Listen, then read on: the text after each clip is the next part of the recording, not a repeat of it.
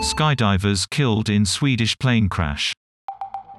Eight skydivers and a pilot die in a plane crash close to the runway at Orebro Airport.